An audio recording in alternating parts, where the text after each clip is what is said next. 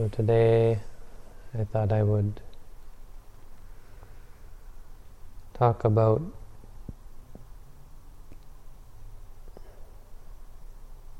the five types of people that exist in the world.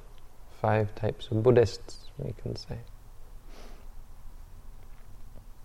Specifically, five types of Buddhists, or five types of practitioners people who follow the Buddhist teaching. And this subject is a good opportunity to tell some stories. My Thai students always complain that I don't tell enough stories, and it's because my Thai is not very good. And so, whenever I give a Thai talk, I I always just talk about Dhamma. I always just give a Dhamma talk and never tell any stories, and they're very boring. But now I have a chance to give a talk in English, so I'll be able to tell a few stories. so, what do I mean by the five types of Buddhists, or the five types of practitioners of the Buddhist teaching? Well, it so happens that in the time of the Buddha there was one monk who had heard from somewhere or other this phrase that in Pali goes Dhamma Vihari, this, not a phrase, this name or this uh, label. Dhamma Vihari. Dhamma Vihari means someone who lives by the Dhamma or lives in the Dhamma or lives according to the Dhamma who dwells in the Dhamma. Vihari means, comes from the same word as vihara, which means a dwelling place. Although nowadays vihara means, the, we call it a temple or a place of worshipping the Buddha because it's a place where the Buddha lives. So we put a Buddha image there and call it a vihara. But in the time of the Buddha, it just meant a large dwelling place, like a, a dormitory or so on.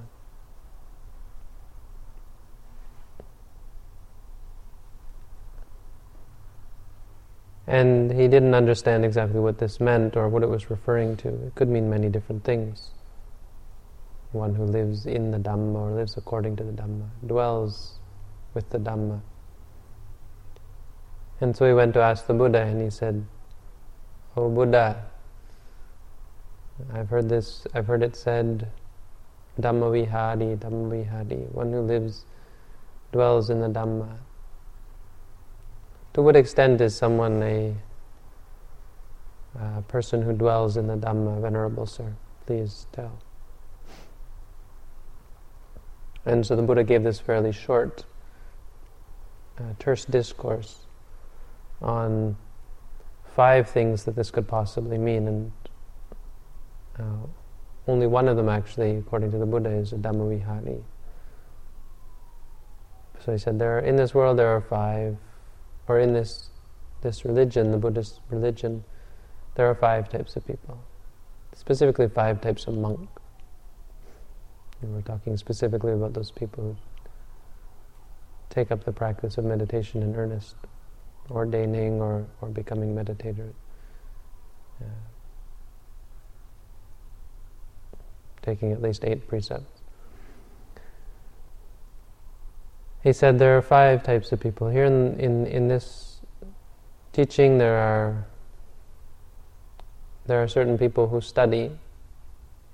They will study all of the different parts of the Buddha's teaching, the various uh, suttas and uh, verses, the poetry and uh, the analysis and the lists and lists of different dhammas, the Buddha's teaching is made up of many different things. There are altogether 84,000 different uh, topics or different parts to the Dhamma. It's a very large body of literature. If you want to study the Buddha's teaching, it's not just one book where you can pick up a Bible and study. It's a whole great, vast body of, of, of teaching and then including the commentaries and explanations on the brief ta- talks and on some of the verses. It's, it takes up a whole bookshelf. And that's even without all of the repetitions, because of course it was uh, it was a spoken language, and so there was much repetition. And he said, so some some monks will do this. Even nowadays, you'll see monks who will memorize to the best of their ability the whole of the Buddha's teaching, and will take exams on this, being able to pull up at, at will any piece of the Buddha's teaching. And so he said there are certain monks that do this, and based on their learning, they think that they are uh, sufficient. They think that they are educated and uh, proficient in the Buddha's teaching. And so they waste their time, they sit around, they don't think to do anything more. And this is the kind of this kind of person we see in the world. We see that mostly this is what is esteemed in the world to be real and true wisdom. We esteem this sort of person, someone who has great uh, learning, someone who has gotten their degree, uh, who has studied a lot. In the West, it generally means more. Uh, you generally have to think and and be able to argue and so on. Uh, and in the East, to some extent, but I know that in many places still there's just this idea of uh, learning and memorizing, and that's considered to be enough. You know, in many in many places, in many countries, this is considered to be the virtue. It's just this memorization, learning, learning, learning.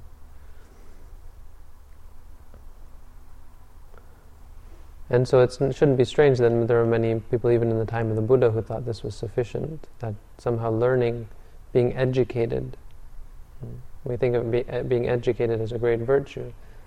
But there are so many people out there who are educated and don't ever use their knowledge for anything, don't ever put it to any practical use. They just study and study and study. And some people can be even very much addicted to this. People who read lots of literature or read uh, or study just for pleasure.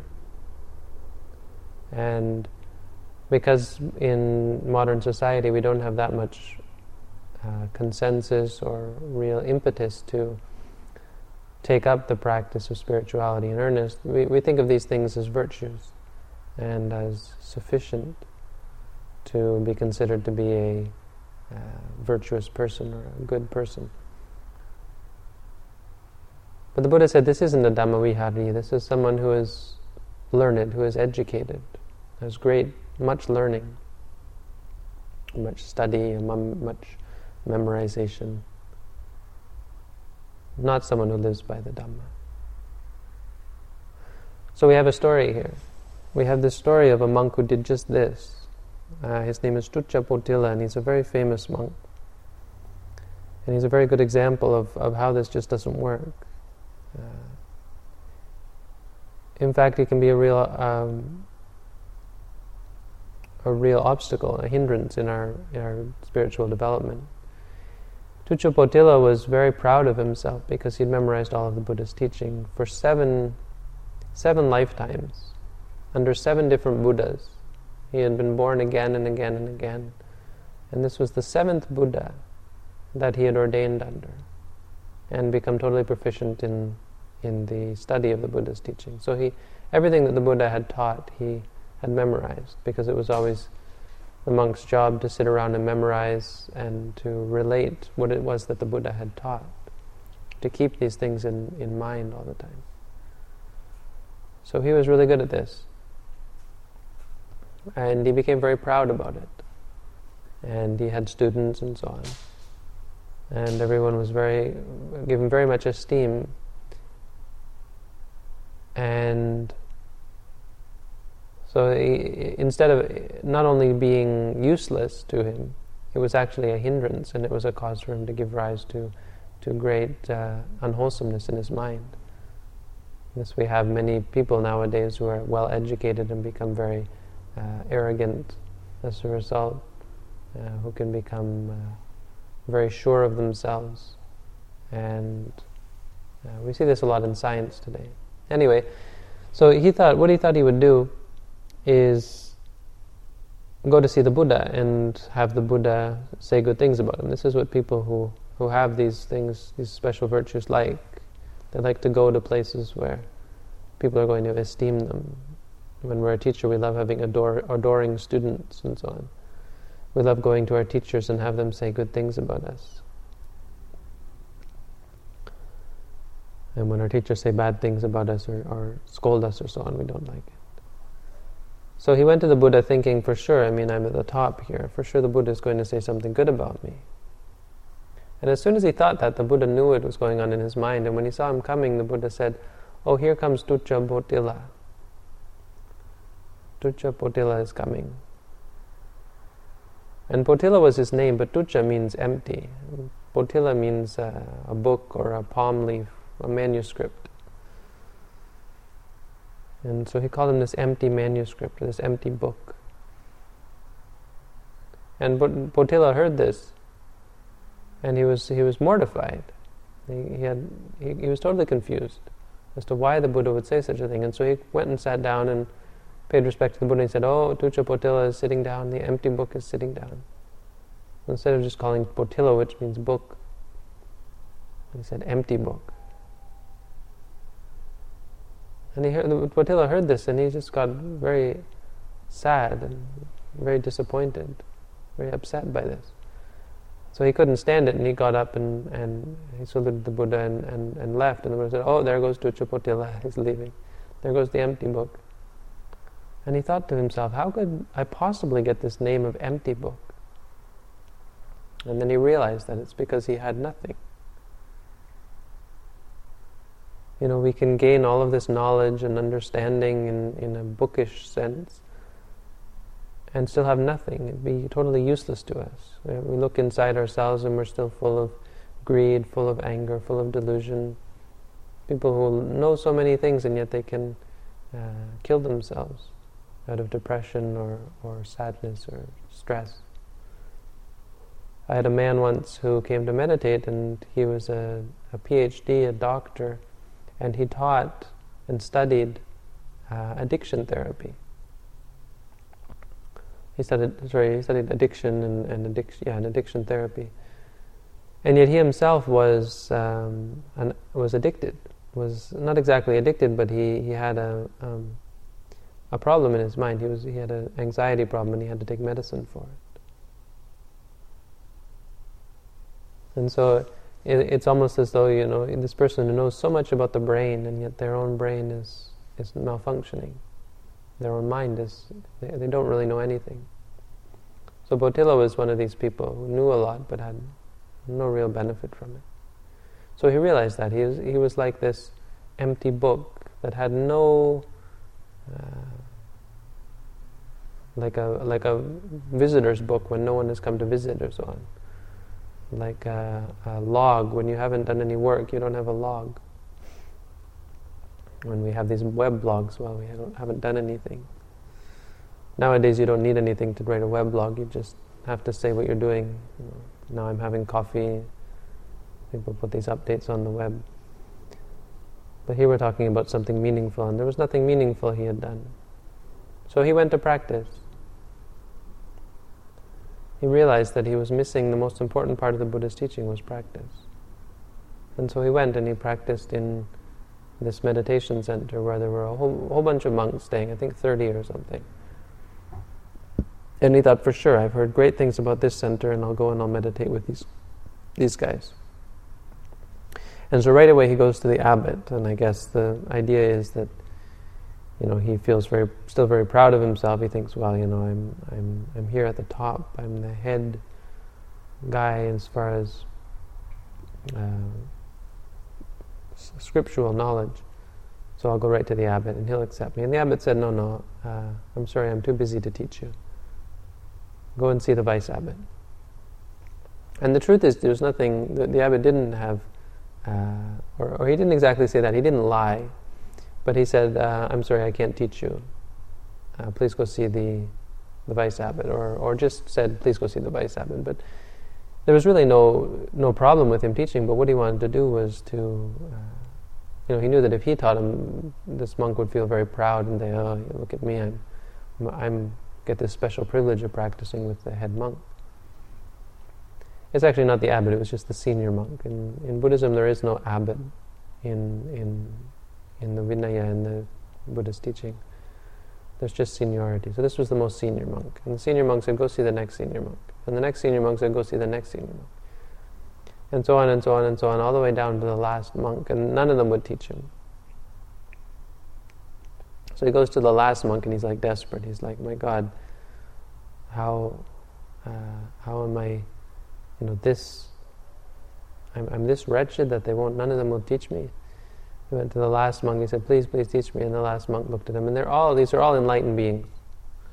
These were all, it's not that they couldn't teach him, or that they weren't free to teach him, but they knew what they had to do, and so they, this is a way of playing with them. And so the last monk said, I'm sorry. Uh, I ask you to go see that novice over there. So there was one novice staying in the monastery, seven years old. Turns out the novice was enlightened as well. He was a very strong meditator, seven years old. And so Potila goes to see the novice, and he's like now he's like totally uh, lost his his composure, and so he bows down to the novice, and he's almost crying, and he says, "Please, please, sir, teach me." And the novice is like, "Whoa, you're like this big, big uh, teacher, and you, you, know, you know, you're you're this very famous monk. What are you doing, bowing down to me?" And he said, "Please, please, just teach me." And he says, "How can I teach you? how could you ever respect me? I'm just a novice." And he says, "Look, I'll do anything you say." He said, "Okay, then you must promise to do anything I say. Whatever I tell you to do, you must do it." And Potila said, I promise, whatever you ask me to do, I'll do it. And the novice said, Okay, go run into the pond. The novice was sitting, he was sitting here by this pond. And he said, What? Go run it, run into the pond. And he's like, he doesn't know what to say. He promised that he'd do whatever this novice said, but the novice is like telling him to do crazy things. Oh, so he makes up in his mind, he's at his wits' end, and he just runs into the pond. And he's swimming there in the pond, and the novice says, Okay, come on out. And so he comes out. He thinks, Okay, now that's over with. The novice says, Go back into the pond. And Potila goes back into the pond, come out, comes out, goes back in, comes out, goes in. And when he gets into the middle of the pond again, he's like just almost lost it, and the novice says, Okay, you know, he's, at this point, his mind is just going crazy. He doesn't know where to turn next. Figures this novice is a little bit wacky. He's just a little kid. And so the novice says, "Okay, look. Suppose you've got an ant hill, uh, a termite mound, they say, and this lizard goes into the termite mound, presumably to eat the termites. And the termite mound has six holes. How are you going to catch the lizard?" And so Potila is standing there in the middle of the pond and he says, well, you'd close up five of the holes and watch the sixth hole. When the lizard comes out, catch it. And so, so the novice says, okay, this is the same. You're like a termite mound that has six holes the eye, the ear, the nose, the tongue, the body, and the mind. And the lizard is the defilements. The lizard is those this pride and conceit and greed and anger and delusion. And all you have to do is watch the sixth hole. You close the eye, the ear, the nose, the tongue, the body, meaning you don't follow after these things. You don't look for good, look at good things or bad things. Uh, you just watch the mind wherever it goes. Just watch the mind. And when you see these defilements arise in the mind, you catch them. And he did that, and he looked at his mind, and he saw that his mind was going crazy, and there were so many rotten things in his mind. And when he saw that, he was really able to focus and concentrate and, and purify his mind and let go of all of these bad states. He was able to watch the mind rising and ceasing, coming and going. And he was able to let go and become free. This is really what we do in meditation when we focus on uh, the, the objects that the mind takes, wherever the mind goes. If the mind goes to the eye door, then we close the eye by saying to ourselves, seeing, seeing, seeing. We close it right there. We don't let it become uh, uh, an experience of seeing, as in we see this or we see that. It's only seeing. We close it at the seeing. We close it at the hearing. We close it at smelling, tasting, feeling. And so there's only the mind. What we have is the mind door open. And he became enlightened.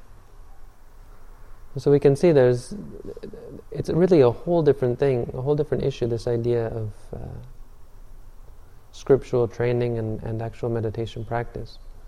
That all of that teaching that he had was totally useless and it gave him nothing and really no path and no way, nowhere to turn. He couldn't even use it to practice. And here's this novice who just tells him to run into a lake, which is so totally, there's nothing in the Buddha's teaching that tells you to run into a lake. So he was totally, you know, lost. And this helped him to let go of uh, his, his learning. So this is the first thing that is not the Buddha's teaching. The Buddha said this is not someone who lives in the Dhamma. This is the first. The second, the Buddha said, then there's some there's one type of person who studies and they're not content with just study. They take what they've studied and they they recite it. So we recite the Buddha's teaching. This, if you go to any good monastery, you're going to hear the monks doing this recital every day. They'll recite pieces of the Buddha's teaching.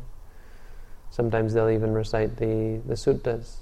Uh, from the Dhammacakkappavattana Sutta, you hear me samayang. So the monks would memorize it, and there's actually a lot to memorize. You know, there's the five of this, the ten of that, even the sutta that I bring up today. You know, they would memorize these things, they memorize the Pali.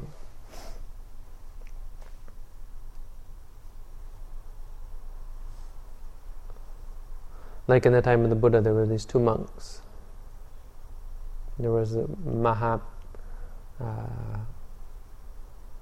Mahapantaka and Chulapantaka, these two monks, and they ordained. And the older brother was very smart and he was able to become enlightened very quickly. And the younger one was a lot slower. He couldn't become enlightened. He was stuck because all the monks were studying and they were memorizing. And so his older brother had him memorize this one verse. He took pity on him and said, "Okay, just remember this one verse." And he couldn't remember it. He would remember the first line and go on to mem- memorize the second line and forget the first line. When he went on to memorize the third line, he would forget the second line. So he couldn't even memorize a, a, a single verse, a single sorry, a single stanza. To the point where his brother got fed up and said, "Okay, then you better go and disrobe. You, you you're, you're not going to be able to do this. You have to. You should go and become a layperson and just do good deeds and, and eventually develop yourself."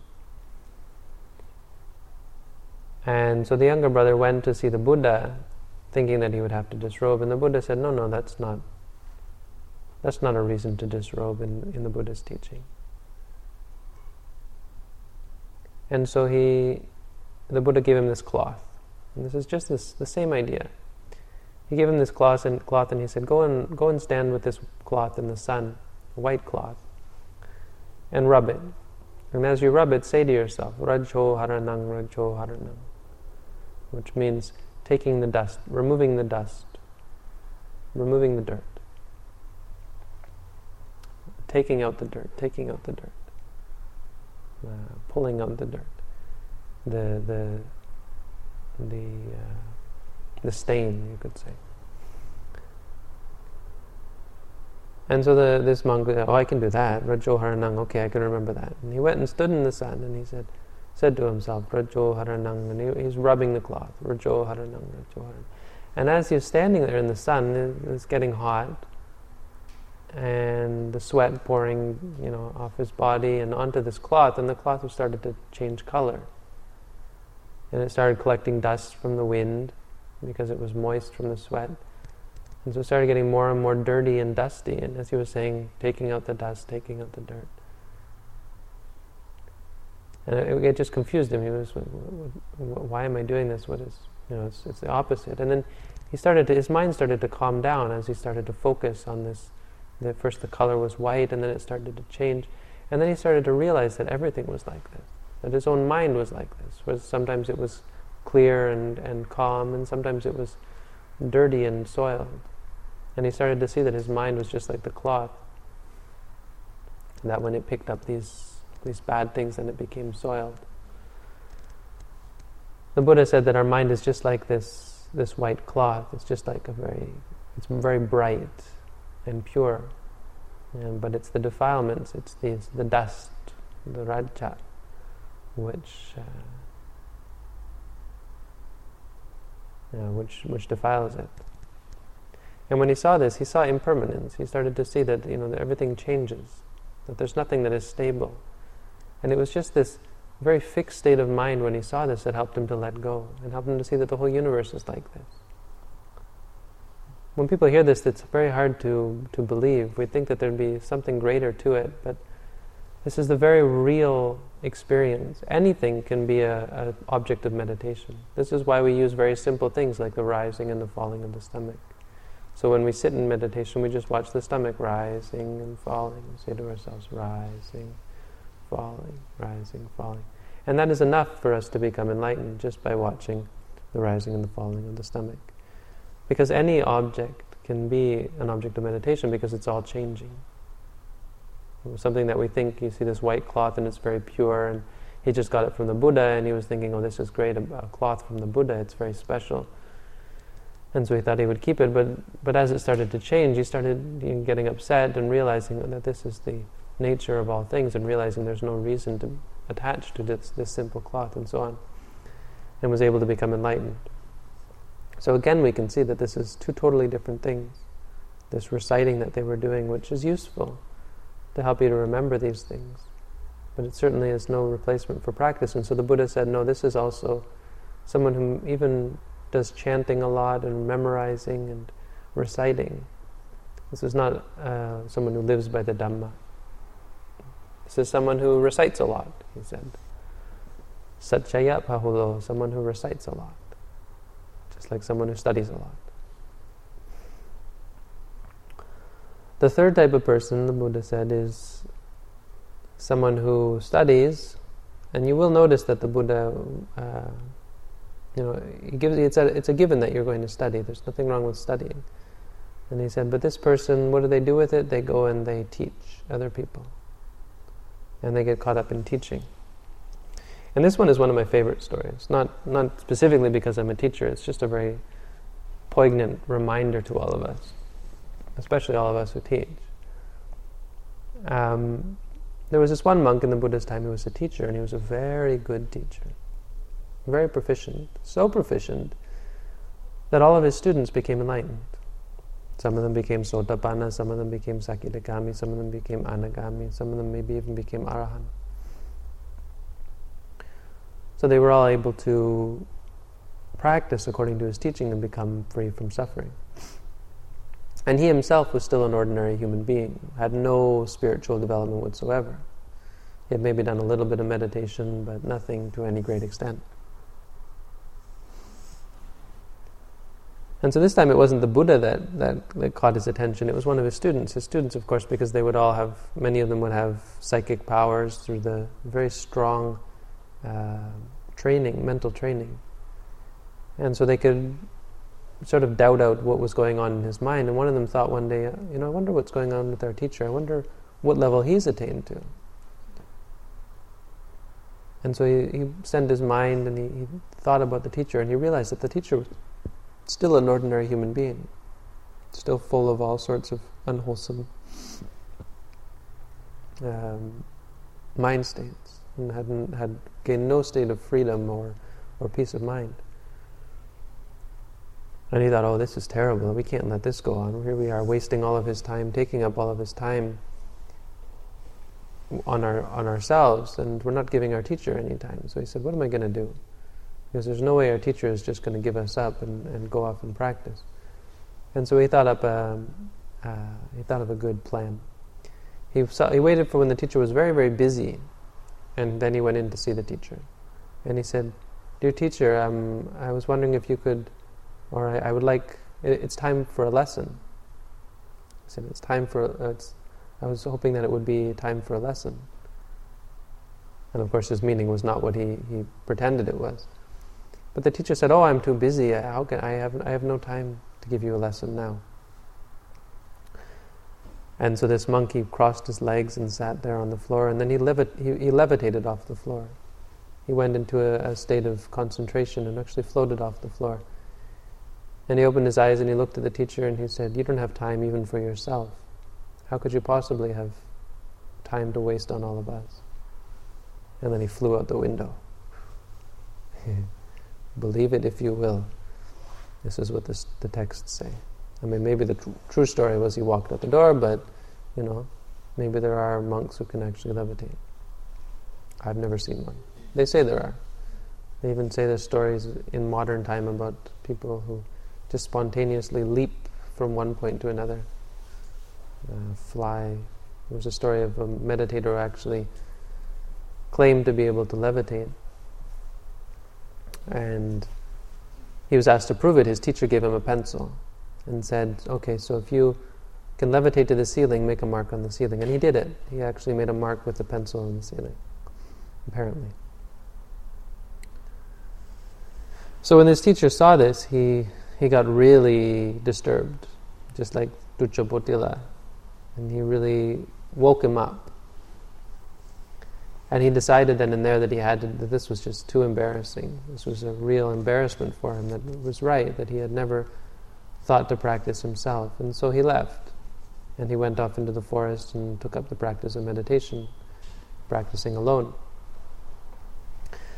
But as it often happens with people who really uh, have this great intention or this great urgency, they can often overdo it. And so he really did overdo it. He would walk and sit and walk and sit and walk and sit and not take breaks and not really, you know, take it easy. Because, you know, think about it, we're trying to learn something, we're trying to absorb this knowledge and this understanding. And if you're really serious and, and uh, stressed about it, there's no way that that can really happen. It has, it has to really dawn on you.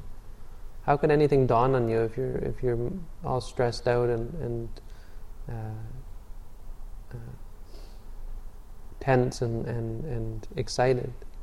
You know, you have to be calm and you have to approach this with an open mind and a clear mind and a calm mind. So here he was pushing himself so hard that he couldn't see anything, he couldn't understand or, or, or learn anything from it. And he got, as he walked, he got more and more stressed and just thinking about how he had to do this, or else people were going to. This is another thing: is doing it for other people.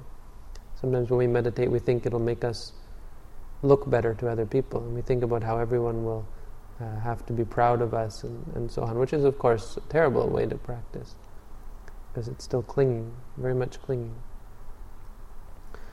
And so he was clinging, and the more he clang, clung, the more he clung to this idea, the more stressed out he got. And until finally he just broke down, and you know they had this this mental breakdown. It just got overwhelming to him. And this is how meditators can often drive themselves crazy for temporary periods. You don't actually go crazy from meditating, but you can get to this state that's a lot like insanity for a short time because you're just so wound up that you have to give up. And when you stop practicing, you, you gain your sanity back, but it's kind of, you know, you just freak out. This can happen because people don't practice meditation, they cling to things, just like this monk did. Of course, this is nothing that we teach. And if people follow according to, we, to our teaching, there's no reason to worry. Uh, but if you don't follow the teaching and you just cling, cling, cling, or stress, stress, stress, uh, push, push, push, then you can you can actually drive yourself temporarily crazy. This is what he did, and then he broke down and started crying this grown monk, this elder monk, sat down crying. Now it so happens, the great part about this story is that there was this angel sitting, there was this angel there. There were angels in the forest. And this angel had followed after this monk thinking, oh great, uh, here's this monk. And so, and he's a great teacher and so I'll stay with him. And suddenly this angel appears in front of the monk and starts crying. And the monk can see him, the teacher, he can see this angel. He says, What are you doing? He's like, Who are you? I'm an angel. What are you doing? Why are you crying? And he said, Well, because you're crying. What do you mean, why? Because I'm crying. He said, well, you're this great teacher. I thought that, you know, when you walk, I did walking with you. When you sat, I did sitting with you. I thought, whatever you do, that's got to be the way to, to become enlightened. So when you started crying, I thought, well, that's got to be the way to become enlightened. And so I started crying. And this is what really woke this monk up. You know, this, this kind of thing just makes you look like a fool. You know, here he thought he was alone and he thought he could cry. Men don't cry around other people, so when this, this angel just sort of made a fool of him unintentionally. And so then he really started practicing. Then he was able to let go and say, you know, I'm an idiot. And give up this, this ego, this attachment to self. And then when he practiced, then he was able to become free from suffering. You see how little things are really it has nothing to do with our study, uh, not more than the extent that our study is a way, you know, it's teaching us a way of practice. But without the practice, it's useless. So the Buddha said, even this, when people teach, when people are able to uh, explain or to, to give teachings, this is only someone who is who is very good at explaining or very good at uh, setting up a course for other people, not someone who lives by the Dhamma. The fourth type of person is someone who studies and then sits around thinking. This type of person, you you wouldn't, wouldn't there's not many. You know, you do see monks sitting around thinking, like in the case of Anuruddha. Anuruddha is sort of a very good example because he had a it seems a bit of a difficult time meditating. Anuruddha was one of the Buddha's relatives, and he was very strong in magical powers. He was also a very special monk. He had made a wish in a past life to never hear the words "there aren't any" or "there isn't any," and he made this. He did this very good deed. He gave alms food to an enlightened being and made this wish that I may I never be may I never hear the words "there isn't any," meaning may I never have to have to be without, because he was a very poor person at the time. And it so happens that in his last life, this came true, that he was born into a rich family, and he never heard the words, There isn't any, until one day he was gambling with his friends, just a little kid, playing marbles. And he lost. And the bet was the loser has to give cake, get cakes for everybody. So he sent to his mother to, to get some cakes. And so his mother sent cakes, and he lost again. And so he sent for cakes again. And he lost again. And when he lost the third time, there were no more cakes. So his mother sent the servant back to, to Anuruddha to say there isn't any, or there aren't any, natthi. And he heard this natthi. He said, What does this mean, natthi? he said, Well, then bring me the natthi cakes. Bring me the aren't any cakes. I don't care. You know, there aren't any. Okay, so bring the aren't any. I don't. There's nothing to me. He didn't understand what was being said. So he said, "Okay, tell my mother to bring the aren't any cakes. I don't. You know, it's cakes. There's no problem." The servant goes back. Says he says the Anuruddha says to bring the aren't any cakes. And his mother just goes, ah. "Oh dear, my poor son." He still doesn't know what the word "there aren't any" means. Doesn't know what natthi means. He's just been so spoiled. We've really just spoiled this kid. And so she sent. She said, "Okay, I've got to teach him a lesson." And so she sent this empty golden platter with an empty with a golden lid on it, with nothing inside.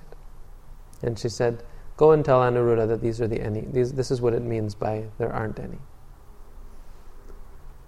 And so the servant sent them along. But it so happened, and if you believe this, well, according to the text, and it's an interesting story, the angels up in heaven, you know, caught, caught whiff of this and said, This won't do because he made this great aspiration that he should never, you know, hear these words. He should never have to suffer to not have to be without.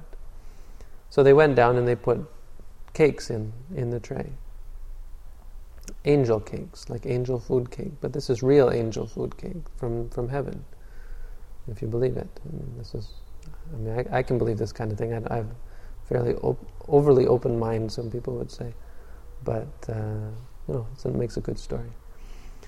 So he put the, the, they put these cakes in and brought the and the servant continued bringing. You know, the servant didn't know what was inside, but they, they just beamed the cakes in there. And when he got to Anuruddha, he said, "Okay, here's this is your mother said this is what is meant by there aren't any." And he opened the lid, and it's full of these angel cakes, and the smell just the smell alone just was to die for. And then they taste the cakes, and he's just like transported. And he immediately goes back home and just stamping in the house, angry as, as every, anything else.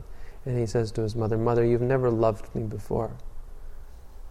And he said, What do you mean I've never loved you before? She thought, Oh, oh, he must, he must not be happy to know this. He said, he said, From now on I will eat nothing but aren't any cakes. And his mother was like, uh, and she, you know, she somehow understood that, somehow she understood that it must have been something happened along the way. And so anytime, you know, Anuruddha was hungry, she would send an empty, empty platter with an empty lid. And along the way, the angels would put food in his, in, in the platter. Every time he wanted, aren't any cakes. This is apparently a true story. Anuruddha was very spoiled. He was very spoiled to the extent that when he was going to become a monk, he and his older brother had to decide. Because they said, everybody, all of our relatives have all become monks from every family of the Buddha's relatives, except our family. There's only the two of us. He said, so either you or me should become a monk, otherwise we're going to look like idiots. We're going to look like we don't really respect the Buddha. And Anuruddha said, well, what's a monk? And he said, oh, a monk has to go and live in the forest, and they have to wear rag robes, and they have to go for alms and eat only one meal a day. And he's just like, stop, stop, stop. No, no, no. I'll stay. I'll be a layperson. No way. You become a monk. Tell, teach me. He said, I'll, I'll be a layperson, you become a monk. And So Mahanama said, okay, then I'll teach you how to be a layperson. He said, a layperson has to plow fields. He said, well, what's plowing fields? Well, first you have to get these plows, and you have to get the oxes and the oxen, and you have to have feed for the oxen, and so on. And, and then you have to go and plow the field, uh, uh, plow all day from morning until until night, and then after you've plowed the field, then you have to plant, and you have to irrigate, and then you have to uh, harvest, and then you have to take the, the rice into the um, barn, into the silos, and then you have to protect it against the mice, and then you have to. It's like stop, stop, stop! I'll become a monk. You become a layperson. That's that's enough for me. And so this is the story of how Anuruddha became a monk. He was very, very much sheltered. But he was also a fairly good monk. He just had problems in meditation. So the point of this whole long story when Anuruddha became a monk, he, uh, he thought a lot. And he spent his time thinking about the universe. He was like an astronomer, except he used his mind. And he would go out and he said, he said to Sariputta, My mind is so firmly established. I can hold the whole of the universe in my attention. The whole of the, the, the universe. Well, nowadays, scientists are lucky if they can catch nearby stars, but he got the whole of the universe in his attention. And he said, Yet, but I haven't become free from suffering. I haven't freed my mind from, uh, from defilement. So he was saying, is, my mind is firm, well established in concentration. I can hold the whole of the universe in my attention if I want, but I still haven't become free from defilement. What, what's wrong? And Sariputta just, you know, tore into him and said, I mean, you know, not mean or anything, but it was pretty hard. He said, when you, when you tell me that your mind is firmly established, that's just conceit. That's your, your conceit. When you tell me that you can hold the whole of the universe in your, in your attention, that's distraction. And when you tell me that you still haven't become free from suffering, that's just worrying. He said, if you, just, if you get rid of these three uh, or you would be well advised to get rid of these three mind states. It was just totally turned him on his, on his head. And as a result of that, he was able to become free from suffering. But he was someone who would think about these things, and he thought a lot. And so even the Buddha had to go in and correct him. He would think about what was the Buddha's teaching. You know, what was it good for? It was good for people who were energetic, not good for people that are lazy. It's good for. It's appropriate for people who have many have few wishes, not people who have many wishes. It's perfect for people who um, have mindfulness, not people who don't have mindfulness, and so on. And the Buddha said, well, it's also good for people who don't hold on to anything. It's not good for people who cling to anything. Something like that. The Buddha would come in and and and uh, point out what he was missing. So Anuruddha was someone who, who thought a lot, and this is obviously not a way to become free from suffering. It's just one example. it's um, something we find more uh, maybe in today's society. In, in European societies, in, in the Renaissance, meditation, where the word meditation comes from, it would mean something like thinking or pondering, where you sit down and think. So we have these meditations of these, these people who, who would meditate on these things. And meditation has just recently come to mean more of a new age sort of thing where you uh, transcend and you have this uh, blissful, peaceful state. Uh, meditation, as I try to explain it and as we, we teach it here, is, is quite very different. It means to, it's, it's a complement to the word medication. It's a healing of the mind, where we're trying to actually cure the mind. It's the teaching of the Buddha.